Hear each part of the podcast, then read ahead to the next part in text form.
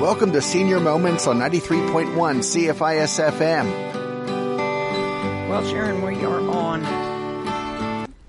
Okay, And, so um, welcome to Senior Moments, and we're waiting for our first guest, Donna Flood from uh, Hospice, and um, Oh, just a minute. I think that uh, we might be getting her, hopefully. CFIS FM, Prince George. I, speaking. I just sent her a text, so Hi, Donna. I'm going to put you up on hold and you're on right away. no, not on hold. Put her on. She's on. Hi, Donna. Uh, let me get her up. Donna. Yep, I'm here. Hi. How are you? I'm good. I was going to come in, but then I got distracted. I'm here at the resale store where there's some beautiful things. Oh, oh, is there a stove for sale there? No, but there's a beautiful dining room table, solid wood. Oh, oh. Looks beautiful. And then I'm looking at, uh, I guess for winter, I'm looking in their storage room. There seems to be some fur coats and some wedding dresses. Well, I don't want to get married again, but I might be able. Never say never. You don't know who's walking in that door. oh, well, it, whoever it is, I'll say. Well, if it was Sean Connery, I might consider it. That's right. And so you and Frank and the girls are doing fine. Oh no, girl and son. Well, the girl's gone away to school now, so Yeah. she's gone. She's been gone since middle of July and doing well, and uh, so the the boys just ready to get back to school. So tell me, Mary is doing what? She's doing something really interesting.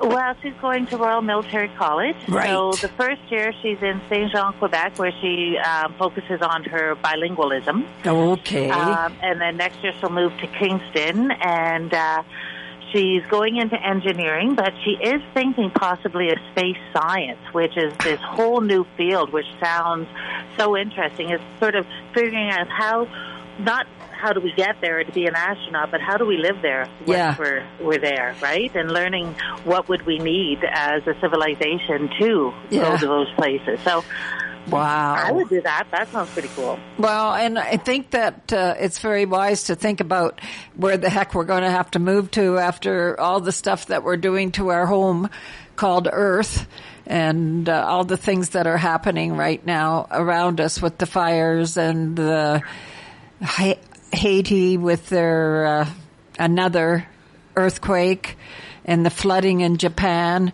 Um, and then Afghanistan, what's going on in there. I think maybe we want to go to Mars or someplace. Yeah. Yeah. Yeah, I think. Um, so I was on your website. You're already selling tickets for the house. Oh my goodness, yes we are. It's a beautiful house. Have you seen it? I or you went- probably haven't seen it yet. Well, I went through it and I have to say it's a whole different architect design that I've seen. I would actually think that I would see that in uh, Nevada or Arizona or someplace where Yeah. they don't have snow. Well, it's called West Coast Contemporary, and it's my favorite style. And so we got a special architect here in town that actually designed the roof for Prince George so that it really is subtly sloped and Oh. has the, the the weight to to hold a load. So it's specifically designed for us here. And that's what makes it so stunning, right? Well, it looks very like Norwegian or Swedish or, you know, it, all the furniture and everything inside, like there's no curves. It's very, um, clean and clean lines and, um, I was really quite surprised. And then when I saw the outside, I was really blown over actually. The, the design is something that I have never seen here in my travels. Yeah, no, it's I. I really love it. I think that uh, they did a fantastic job of uh, of building and building it so it, it is like something that we can have in Prince George that maybe normally we wouldn't. Yeah. And when I read about the roof, I thought, well, now this is very, very smart to, uh, because I always thought, like, why do they build a flat roof uh, in uh, the north? You know, where you have to go and shovel it off. Uh, when you go back east to Quebec and that, they have these wonderful sloped roofs that I've always wanted to have. And here you've got a guy who's designed the, the roof for the winter. Yeah, so yeah, like I said, it, it's spectacular. Yeah. And uh, what's the address? It's in uh, uh, Nechako something or other. Uh, View subdivision, and it's on Brink Drive, and it's right on the corner there. It's uh, 4041 Brink Drive. okay. And they're selling tickets from that building, so you can go and and uh, what hours are they? They're um, from 10 to 6. Yeah. You can go to the Dream Home, or you can actually come to our office, you know, on Ferry Avenue, which we always love people to come in and tell us their stories and buy a ticket there. Yeah. And Canadian Tire from Thursday, Friday, Saturday, Sunday, we have them selling there as well. Yeah.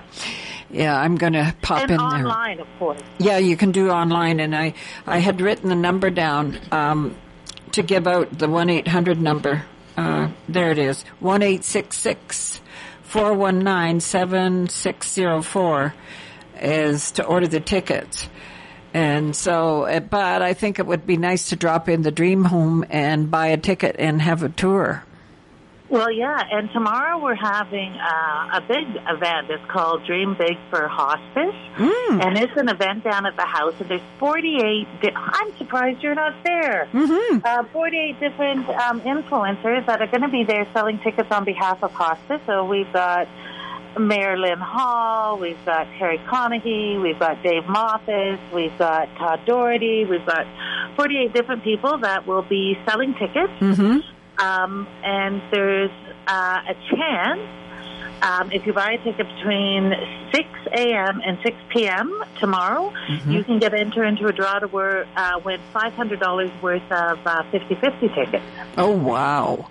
Yeah, so it's quite an exciting event. Mhm. Um, so we encourage people to come down, say hello. We'll be having some hot dogs. I think Frozen Paddle is going to be there, the ice cream place. And Oh. It's going to be a little bit of a fun day for everybody to sort of re um, meet each other, right? Because Yeah. we've just not not been seeing each other. Will we be able to talk face to face to each other now? I don't know. I think, I think, well, I think we can. I think, every, you know, I, you know what? I think it's be prudent, right? yeah. It's like with anything. What we learned is like keep your distance, wash your hands. Yeah. If you're not, if you're not well, if you're sick, stay home. Yes, please. And let's let's protect each other not just from COVID, but from everything. yes. You yeah. know, let's uh, get those colds and flus and everything, and let's let's put a damper on them as well. Yeah.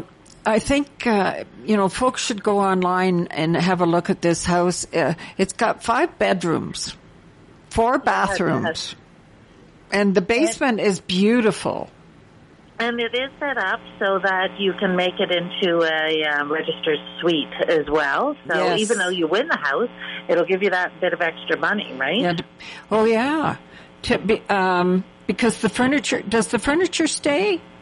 Yes, it does. Everything Wow. stays this year. Oh boy.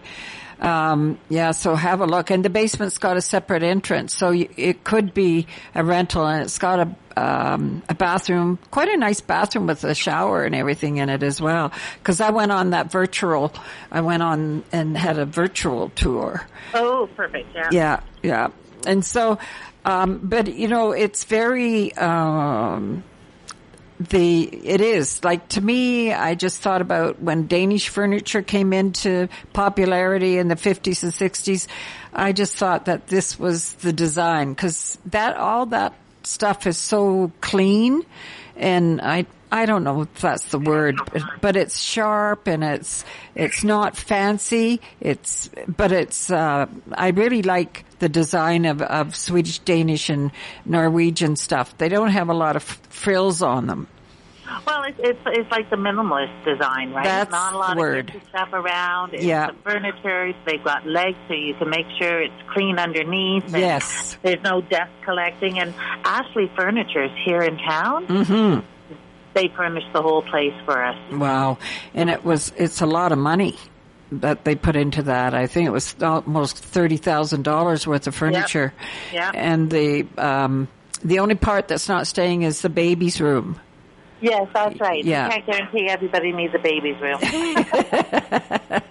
Not everybody wants a baby anymore. If you, Even if you do get the, the wedding dress, Sharon, I don't think you'll want the baby's room. no, I won't. And the city furniture, they were the ones that provided the washer, dryer, fridge, and stove, and dishwasher, right? Correct. Yeah. Correct. And that's Correct. the first time for them. And it was, it's close to $7,000, uh, worth. Yep. Yeah. You know, you invest a hundred dollars into an $800,000 home with $30,000 worth of furniture plus close to $7,000 worth of, of washer dryer and stuff. You know, that's a pretty good investment, a hundred dollars. I I don't think you can do that again in with anything. Not even Bitcoin. I don't think. No, I don't think so. And you're only selling a certain uh, number of tickets.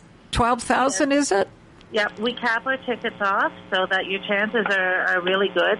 And don't forget also, you know, hundred dollars right now, hundred dollars is a hundred dollars, and I get that. Yeah. So that's why we've got the fifty-fifty for twenty-five uh, dollars, the chance to win one hundred and fifty thousand. I think we're well over ninety thousand right now and growing quickly. So I'm pretty optimistic we'll get up to one hundred and fifty thousand. So twenty-five to one hundred and fifty thousand is not a bad exchange either. Wow. No, it's just making money and helping a hospice to keep running and, and providing the services that you are already providing. Uh, which I think some of us will use one day. Um, I plan on it. I just hope you'll be there to take care of me. I would always be there. But uh, one of the things, and I think people need to know, is you know all our services are free. There is no Yes. barrier for people, especially our caregiver program, our COVID long hauler, all of our grief and bereavement support. You know, Yeah. it's really the community looking after the community. So getting a ticket just really helps us all, right? It does. And uh, it is an investment. And you're going to have two 50-50 draws this year.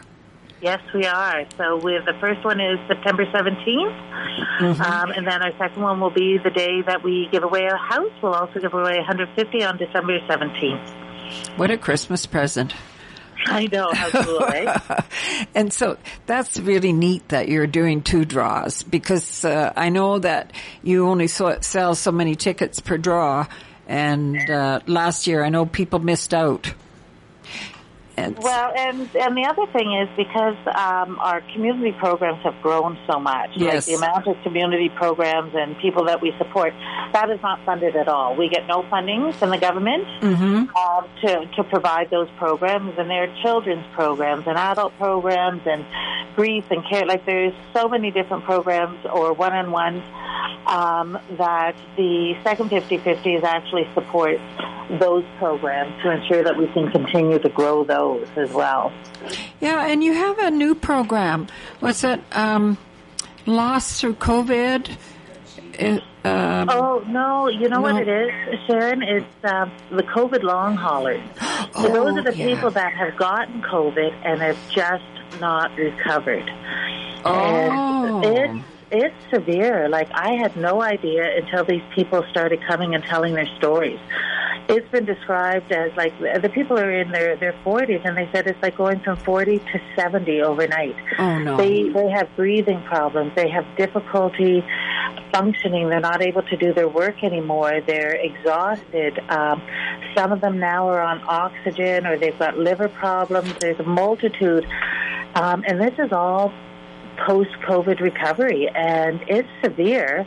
And there's a lot of them out there. Um, so, so that's who we're trying to help because there's sort of this new group of people that are lost, and giving them at least some peer support with each other, so they can, you know, at least have someone else to share Yeah. what what Yeah. they're going through. And the thing is that COVID is a new uh, challenge, and uh, we didn't know what we were doing when it first came, and because it's so new, we really are just learning about the the after effects.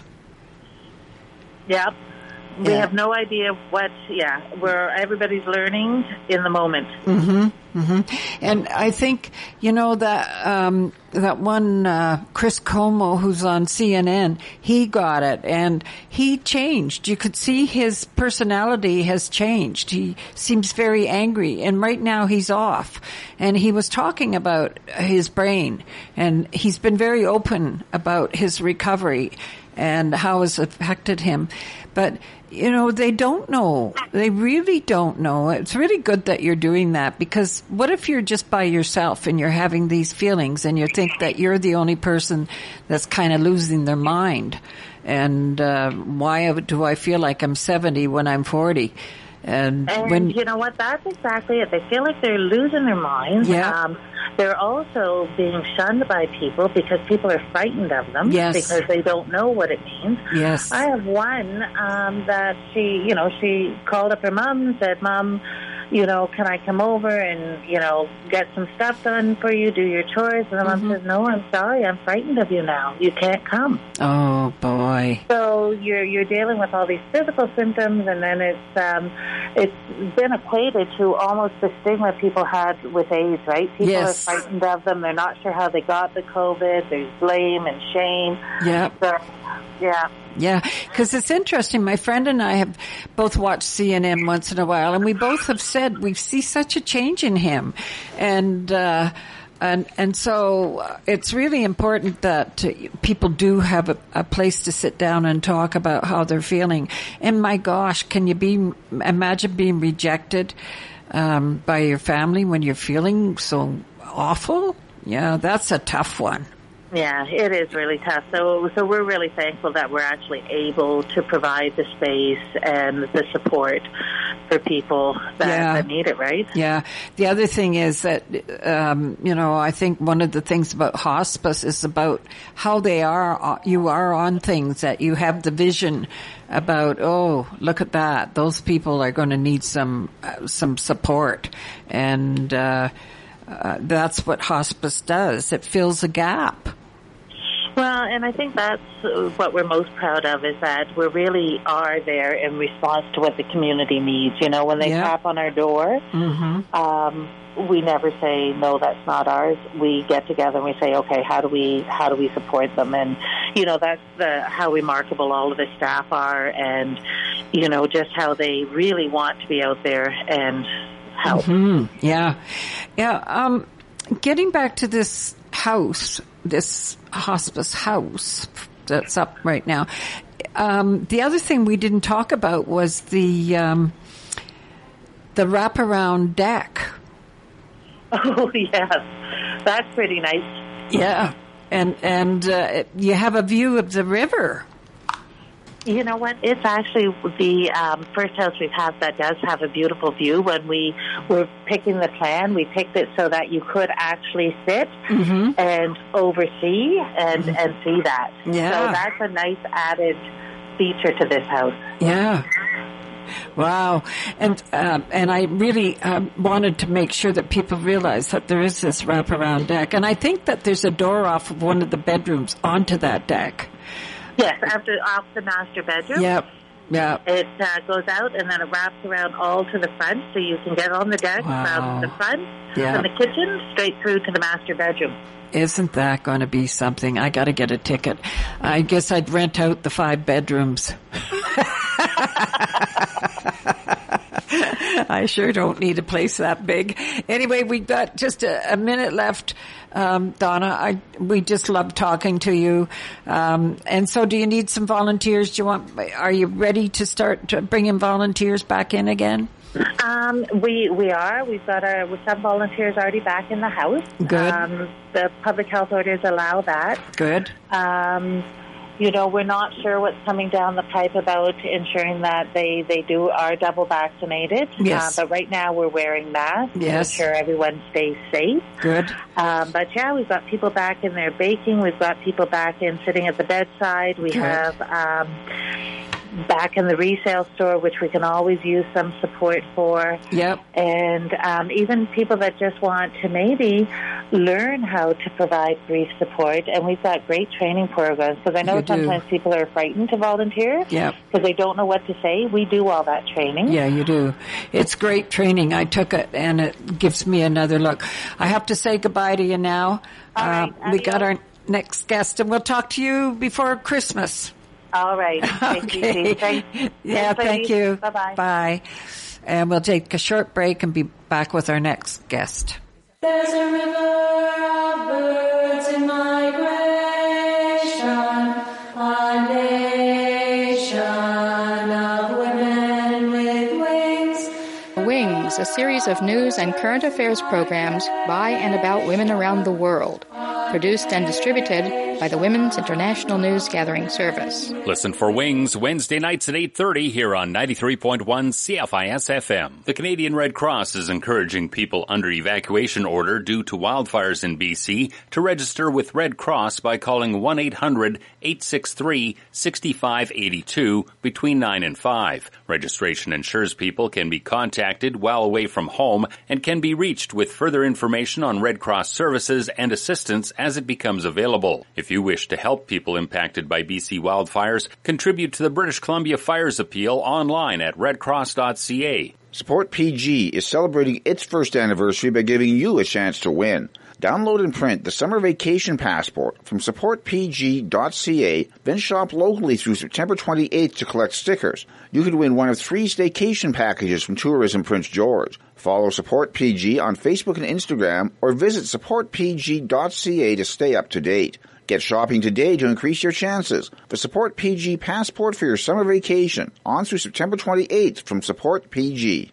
Forecast from Environment Canada for today sunny, wind from the southeast at 20k, a high of 22 with a high UV index. Tonight partly cloudy, southeast winds becoming light this evening, a low of 7. On Wednesday a mix of sun and cloud, becoming cloudy in the morning, wind from the southwest at 20 gusting to 40 in the afternoon, and a high of 19. You're listening to Senior Moments on 93.1 CFIS FM. Brought to you in part by Riverbend Seniors Yeah, Community. When you live at Riverbend, you will feel right at home. Okay, Sharon, we're back on, and our next guest is on the line. Hello, Riley Skinner. Hi there. How are you? Not too bad. How are you? We've got Riley here from uh, Prince George, or it's Northern Crisis Line of Prince George. Is that how it's registered now, Riley? Yeah, it's the Crisis Center for Northern BC. Right. And so I was looking at uh, the area, and so you go from um, Alberta border Yeah. to Haida Gwaii to Quesnel to the Yukon border, and that's the area that you cover. And then uh, if somebody phones from another area, you can give them information about their area, right? hmm Yeah, absolutely. Um, and and so um, Sandra's away doing a training, and I thought it might be good to talk about that because I don't think a lot of people realize that uh, they can get the crisis line to come in and, and train their staff. Yeah. In addition to like the crisis line services that we offer, we also do community education for the entire region of Northern BC. We have quite a, a roster of different types of community education and workshops that we do, ranging from elementary school all the way to adults, professionals, seniors, um, really anything. Yeah, so I mean, I would think it would be um, something that, well, if I was sort of running um, the RCMP, I would have, I would have crisis line come in and talk to the staff about working with, even though they would have that training. I think I would want to upgrade that training at least once a year. Um, and have the crisis line come in. And so I just wanted to let it out there to the community that you can get a hold of uh, crisis line and arrange for them to come in and do some training. I'm really glad that you're going into the elementary schools because I forget who we were talking to uh, doing an interview. Oh, it was Canadian Mental Health Association, and we were talking about the suicide of um, youth. And uh, and I said, well, how come we don't start teaching the kids about uh, kind of checking out your friend when you're little, you know, in in kindergarten, and uh, and and then they told me that uh, they are going into the schools. Yeah, it's it's definitely something that's really important to talk about, especially at those ages when you're first starting to like um, become more aware of those kinds of topics. hmm Yeah, uh, because I was thinking about, you know, you got a little friend and your friend seems sad. And, uh, and to encourage, uh, you know, you to talk to your friend and say what's going on because we don't know what's going on at home. And uh, when I remember s- some of my friends, they had stepdads that weren't very nice to them. And um, that one girl, she ran away from home when she was 12. So how do we get help? But if we can start t- talking to kids at a young age about, oh, well, maybe just check and see how your friend's doing. And then what would they do? Would they go and talk to a teacher? Yeah, you've got the right idea, and I think the most important part is opening the dialogue for those kinds of conversations. Mm-hmm. Suicide is not an easy subject. No. A lot of people shy away from it. It's very stigmatized. Mm-hmm. So the really the biggest change factor is opening up conversations about these topics that aren't easy, Yep. especially at a very young age, um, in the early grades when these topics are first coming up. We have to teach people that these are normal things to talk about, Mm-hmm. it is perfectly okay to share those things with each other, with teachers, with parents. And and I think it's really important if every anybody listening can remember back to your public school days and the early days about some of your friends that come in and they didn't um, ever change their clothes. You know, they didn't seem to have a good lunch with them. Um, and the teacher should be looking out for that, but the kid's not going to really talk to the teacher as much as they'll talk to their their friends. And those are the conversations, like you say, that are very difficult, but uh, we need to encourage that. I'm so glad that you are going into the schools, Riley, because when I think about these things, I, I remember a lot of kids that I wish that I had had the tools to ask them what's going on. hmm Yeah, absolutely. Yeah. And, and so your job is program coordinator. So do you develop these programs for training or um, can we come in and have training with Crisis Line? How does that work? Yeah, so there are a lot of different people involved. Um, we do have a coordinator for community education. Uh, it is her role to kind of oversee the implementation of our workshops. Um, and we also work as a team to develop them over the years as uh, time goes on. Best practices change. We learn new things that we didn't know before. And so we're always striving to continuously grow and, and make sure that our workshops are meeting the needs of the community we serve. Yes. And, and I think one of the things that we learned over the years is that a crisis is what the person feels the crisis is, not what we think a crisis is. Correct? Yeah, definitely. Yeah. A crisis is, is unique to the person. Yeah. And that's not the way it was years ago. We, we would, I remember they had flying down in Cornell, they had like a, I forget what they called it, a flying group or something that would go flying into the house of the people that were calling. You know, all the things that you have learned not to do back in the day, in the 70s, 80s, they were doing them. And, uh, it's, it's really interesting to see how our, um, minds have changed in how we work with people and, and it's being where they are, not where we think they are. Yeah, absolutely. It's definitely been a struggle to like recognize that we actually don't know a lot about the work that we do. Mm-hmm. As we go through the process, we are learning as well. Mm-hmm. We are.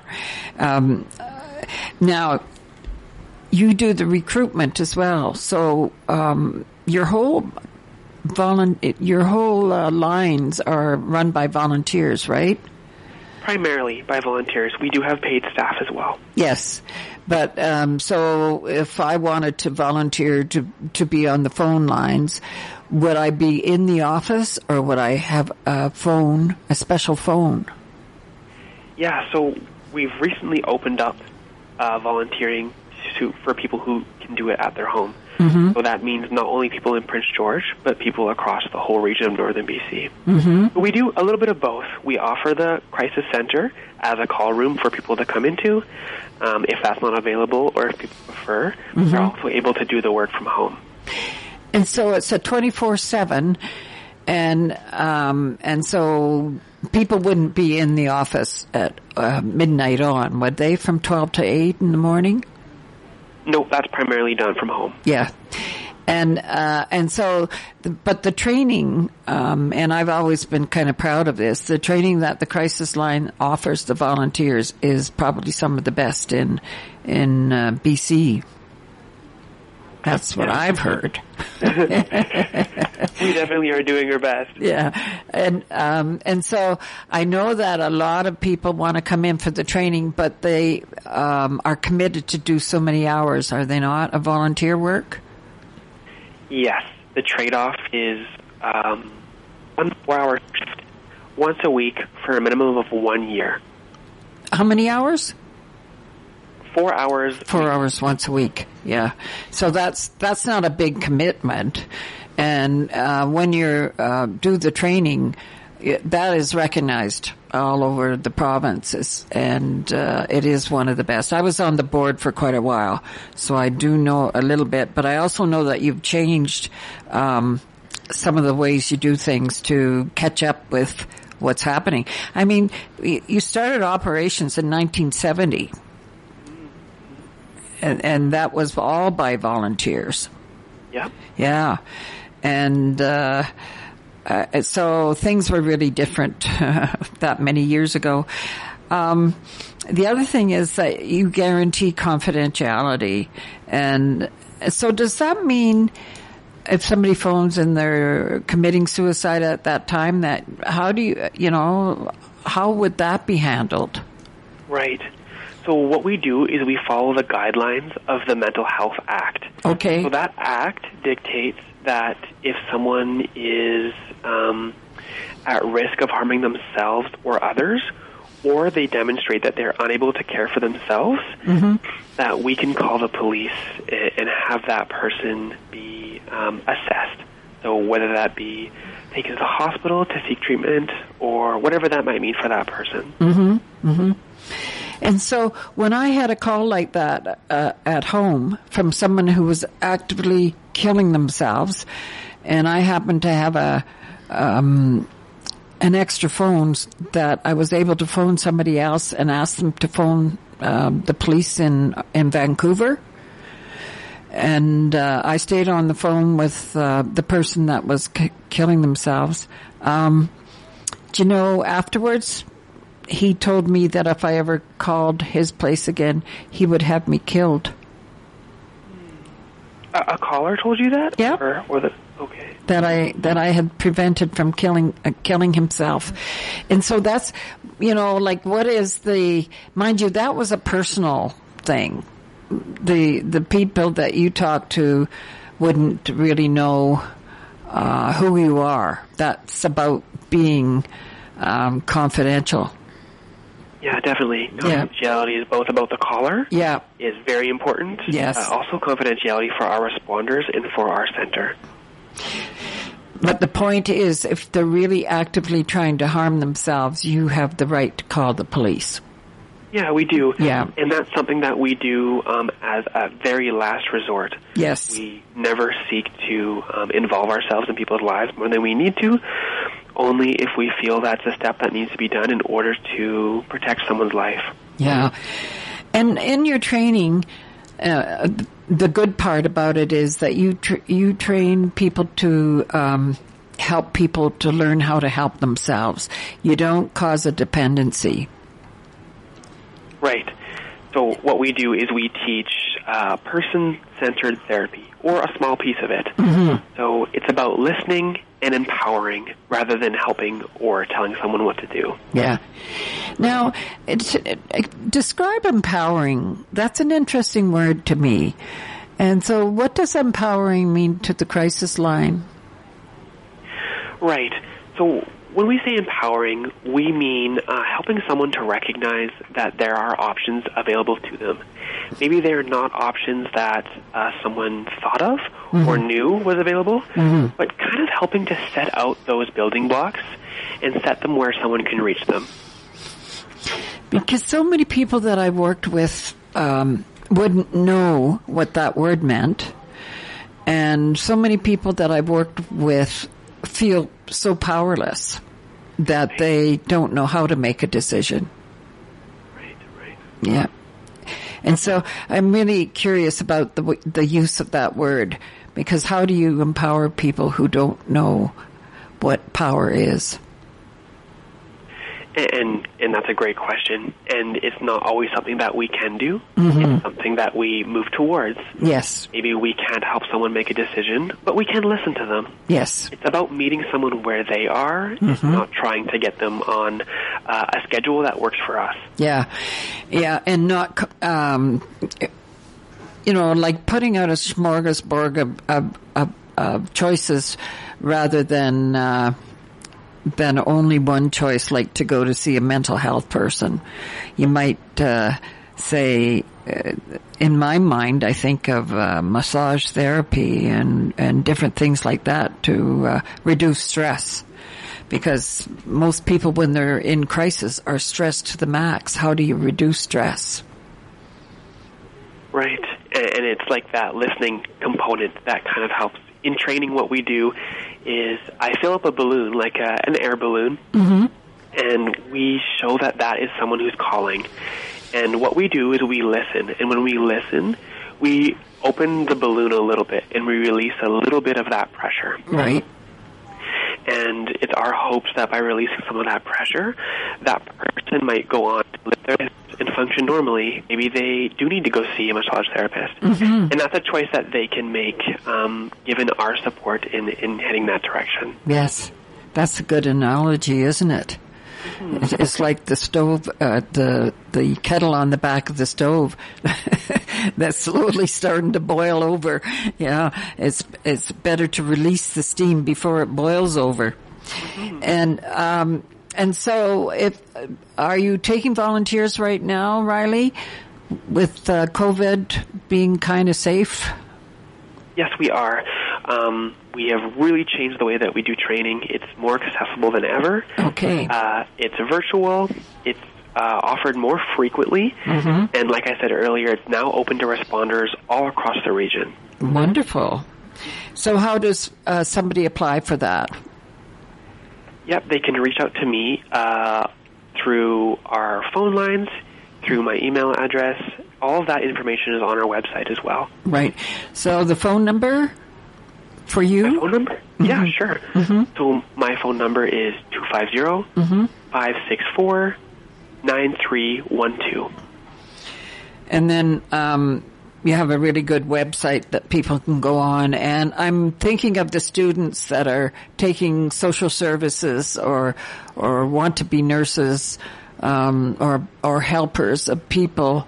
Um, they would be really beneficial to take this training as part of their resume. I think anyway.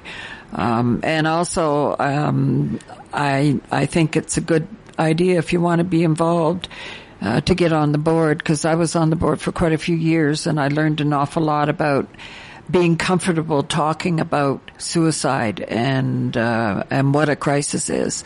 And I think uh, I don't know if Sandra needs board members or not, but people, if you just phone and ask, because it's a good place to learn uh, an awful lot about people and how to help them.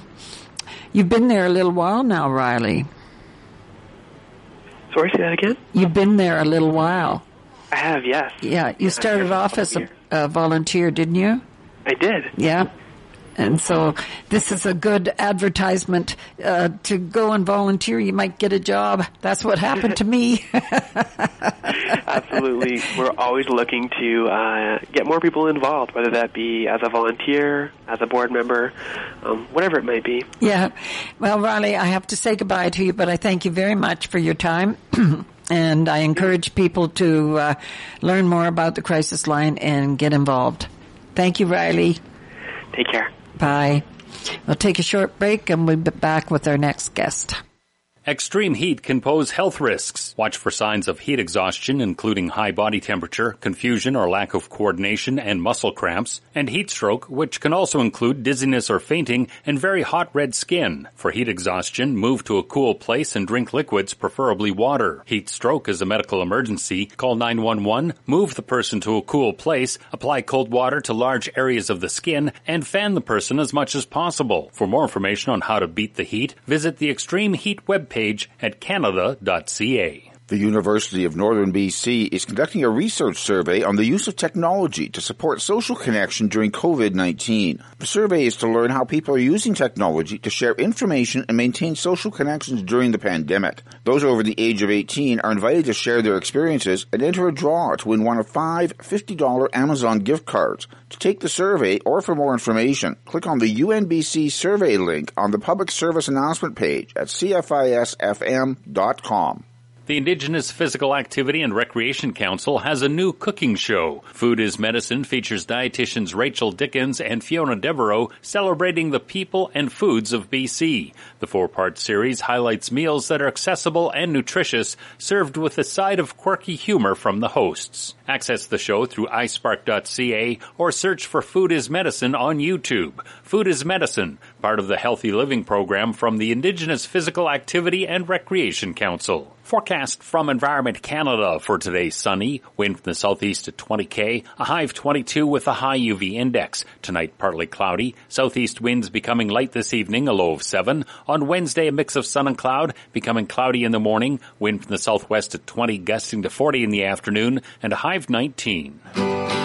Brought to you in part by Riverbend Manor. You're listening to Senior Moments on 93.1 CFIS FM. Okay, Sharon, we're back on, and we've got our guest sitting here. Yes, we have Kristen, Kirsten.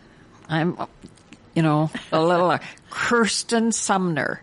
And Kirsten is with BC, um, Cariboo, SPCA. And, uh, these these are one of the most important services in our community because especially right now what's going on with fire and stuff. But um, Kirsten, are you down? Do you work in the office down there? Yeah, so I'm there seven days a week right now. Mhm. We're working really hard, as you mentioned, with the fires, with the emergency boarding. Um, we've been nonstop. Mhm. We're taking in any kind of emergency evacuations for people that have been um, that haven't been able to be at home with their animals. Yes. we're taking everything in. Yeah. So Yeah, we were talking to the Humane Society a couple of weeks ago and they got 33 kittens in there and like, oh my goodness, you guys, what are you doing? Where do you have the room? Um, I mean, you're in a good spot down there. At least you've got lots of trees around and it's, it's kind of nice, but how many animals have you got in there right now? So currently in our care, we have, I think, low 20s, and that's just the BC SPCA's animals. That's not our emergency boards. Oh, we have about boy. 67 emergency boards, uh, and we just sent off a lot of our, um, a lot of our team has been sent down to the Okanagan to assist with pulling animals out of the hot seat, essentially. Yeah, yeah. My friend's uh, grandson has been evacuated down there in Kelowna, and uh, the the uh, the new housing development above them is really in danger. You know, like people, we don't really have um, a clue of. You know, all we get is the smoke right now. I hope that's all we get. Exactly. Good Lord. Yeah, all we see Uh, is the news. Yeah, yeah. And so, if you had to evacuate, do you have a a place to take the animals here? So if our shelter goes into an evacuation order, then we move to the next SPCA.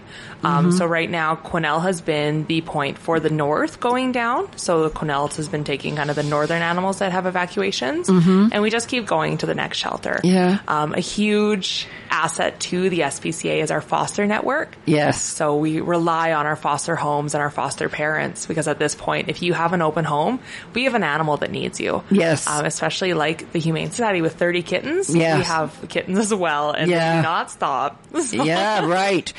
Now, I was thinking Baldy Hughes. Um, you know, that might be a place where you could evacuate to because they've got barns and they've got, um, uh, corrals and all kinds of stuff and, Lots and space. yeah, and guys that would take care of them. So I, that was just a thought I, I, I would share with you. Yeah. Now, the, they're doing a fundraising. Is it a provincial fundraiser? Well, all the money goes to all the the different SPCA's that we have in our communities. So, BC uh, SPCA will be doing the fundraiser, but the money will come to the different communities. Yeah. So what we do for fundraising is everything goes through our, our provincial office. Mhm. Um, all the donations that we get from our larger sponsors, um, like Hills Pet Food, they do a lot of our, they, they feed all of our shelter animals. Wow. Um, throughout all of BC. So we've been blessed to have them as a sponsor. Yeah. Uh, all of the donations that are done locally, so all cash donations or items and food, all stay within our community, Mhm. um, especially food. So we're looking to build up the food bank. We work with the Salvation Army. Oh, and we good. bring all our donations. All of our food goes there, Mhm. and we help repackage them and get them out to the people in our community that need it.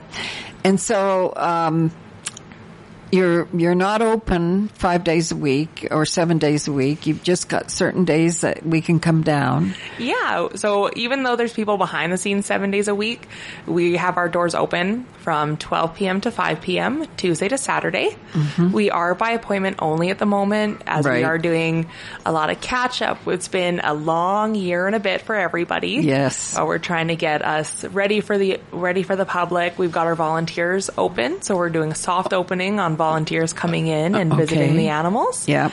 So you need walkers and and people to come and play with them and clean them and Exactly. Mainly enrichment.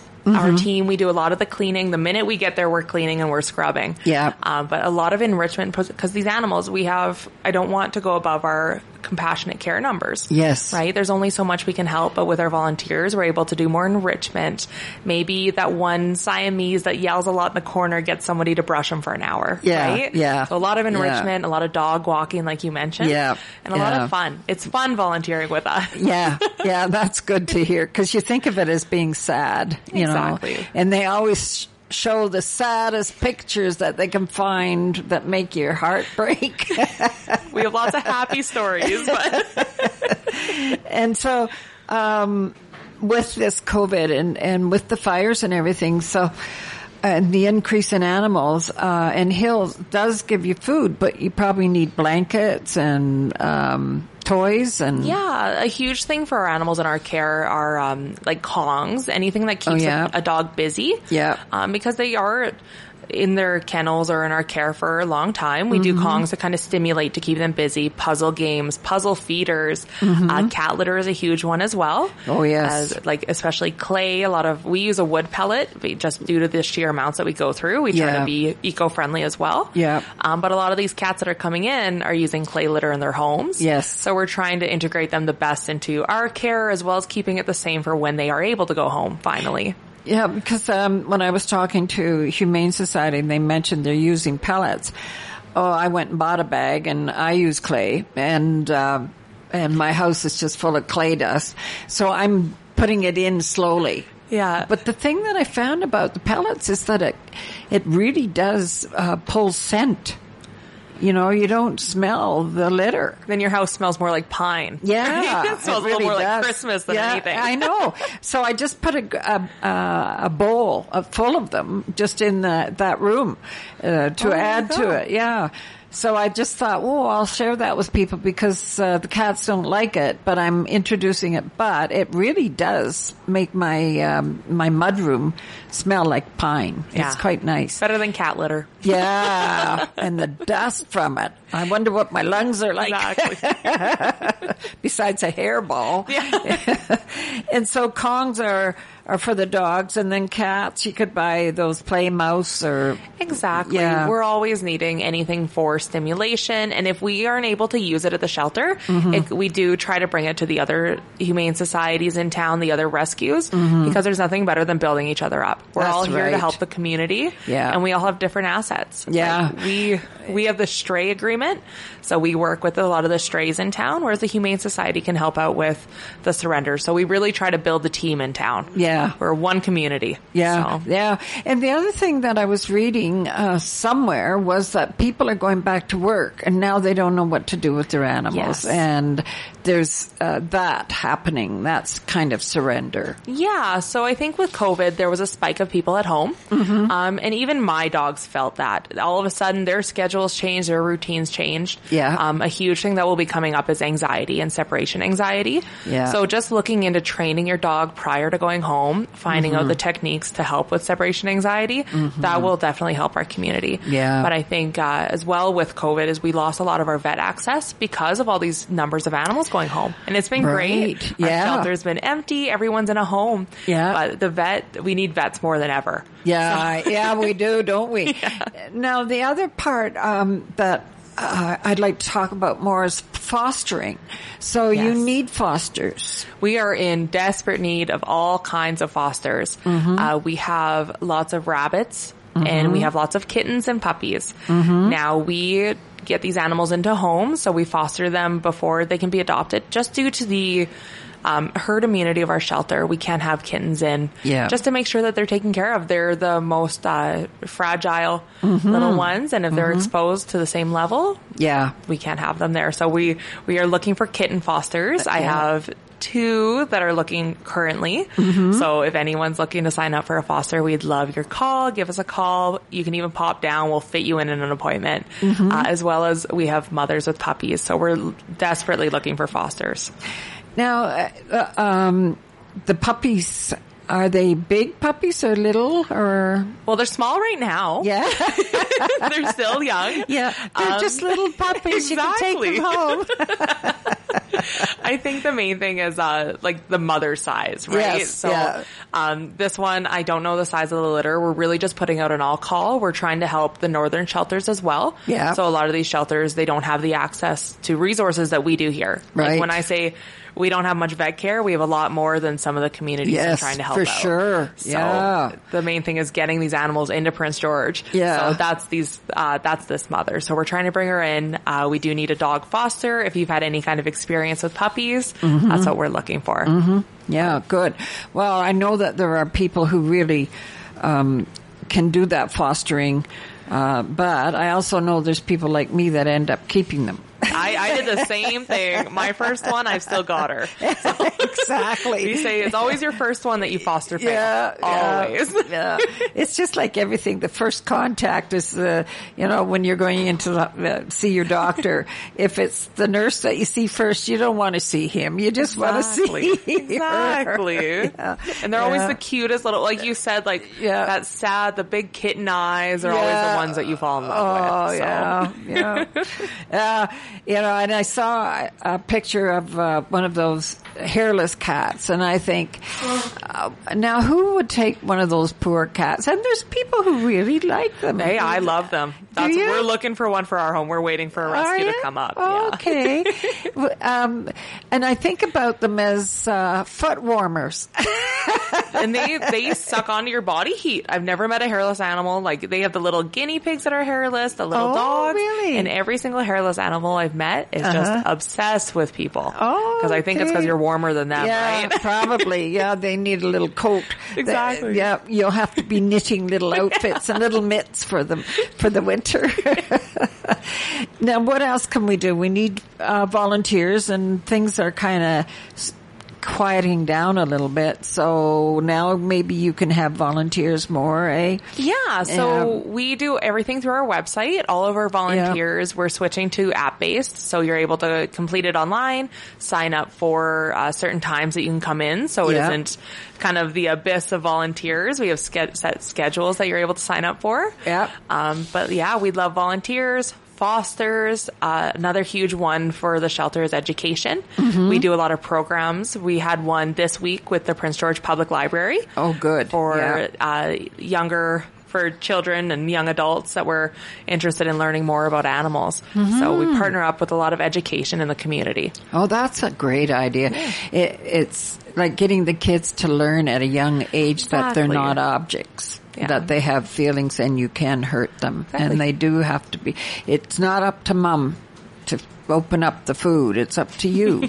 I mean, I remember mom having to feed the animals and it, I think about it now and I think well, mothers, mothers are always end up doing everything. Yeah. And that's everything. When we do our adoptions, we only look at the mother. Yeah, exactly. you look at the head of the house, you Yeah. look at the parents, and Yeah. even though I, I did the same as a kid, I'll Yeah. clean up, I'll do, I'll clean up all Yeah, the poop, I everything. promise. Yeah. No. No. No. It all comes down to the parents. Yeah. Mom, oh, poor mom say. Now, uh, the education thing, I remember when I was involved in the, um, it's the Transition House, uh, of, um, Provincial Transition House Society. We had, the society had a partnership with the SPCA because they knew that if the animal was being abused, the child was probably being abused. And, and so we had the SPCA coming into the shelters to talk about animal care. And I'm thinking, hmm, I think we, I need to get a hold of a few people around Yeah. here and get them to get a hold of you and to come in and talk to the kids and, uh, talk to them about being a responsible pet owner. Yeah. so I'll do that today. Just a responsible community member, Yes. right? That's all we're all here for is to take care of every living thing here. Yes. So- Yeah. Yeah. No, that's good way. Of yeah, we it. are at the SPCA. We're looking at building up community connections. Mhm. Um, we've got a new team coming in that'll be just focusing on outreach Mhm. and getting to know everyone in the community. So it's going to be Oh. there's going to be some some great growth within the next year. And then I start thinking um, about uh, certain those places fostering. Yeah, You I know in the past that certain. Uh, homes have had animals that they've taken care of. Yes, yeah. But I don't know what we're doing currently, but I Yeah. think there's lots of opportunity there. Yeah, I know that when I was at Phoenix House, uh, um, there was kittens dropped off, and I brought them in, and some I took home, and some uh, were big enough to survive the the shelter. Without Yeah. But you know, the, the kids need a pet to hold, and so do the adults. Yeah. And um, I think uh, we need to start bringing the, those together now that COVID is kind of down a little bit. We need Yeah. to start bringing that idea into the places because everybody needs a mascot. And that's what this can be. Do- Exactly. Do you get goats? Do you get any goats? That would be a good mascot. We don't get a lot of livestock. That's we've got space for I think one horse down at our shelter. But, yeah, we do have like within the BC SPCA, we have a barn that is just for um, livestock. Yeah. so we have a full livestock team down on the coast. Yeah, So- really, that's great. okay, so let's give out the phone number um, so that people can phone in and, and talk to you uh, or staff about uh, being a volunteer. Yeah, so our phone number for the shelter is 250-562-5511 or you can email at North Cariboo with two O's at spca.bc.ca. Yeah, boo. Yeah, exactly. Not boo. yeah, and uh, they remember, and I think this is one of the things I wanted to happen at the shelters that I worked at was to bring women down there to walk the dogs and to bring them down to clean the cages and brush the animals. And I thought that would be part of their volunteer uh, hours for staying at the shelter. And so that's something that I would like to work with you, and I'll, I'll get a hold of the shelters and Oh, see if we can get something going. I mean, there there's shelters and there's shelters. There's shel- but the shelter I want to be left at if I'm in a wheelchair is the SPCA one. 'Cause There I we know, go. We'll I know, right. I know exactly how well you treat the animals. Aw, thank you. Anyway, Kirsten, is there anything more? We've got just a minute left, and um, is there any burning thing that you need? I think it's just getting people down, come down and volunteer your time and just donations because we're doing the emergency boarding and emergency evacuations. We're in need of donations now more than ever. We can take them in person or you can donate through our website, spca.bc.ca. And I've dropped it off. I, when there's been nobody there, I've just dropped it off at the door. And, uh, and so kitty litter is a big one. And, Yeah. uh, go on their website and you'll see what else they need. Exactly. Yeah. yeah. Wonderful. Well, thank you so much for your time. Thank It's you been for having very me. nice to meet you and to talk to you. And we'll do this again. Sounds great. Great. Thank you. and we will say goodbye now. Uh,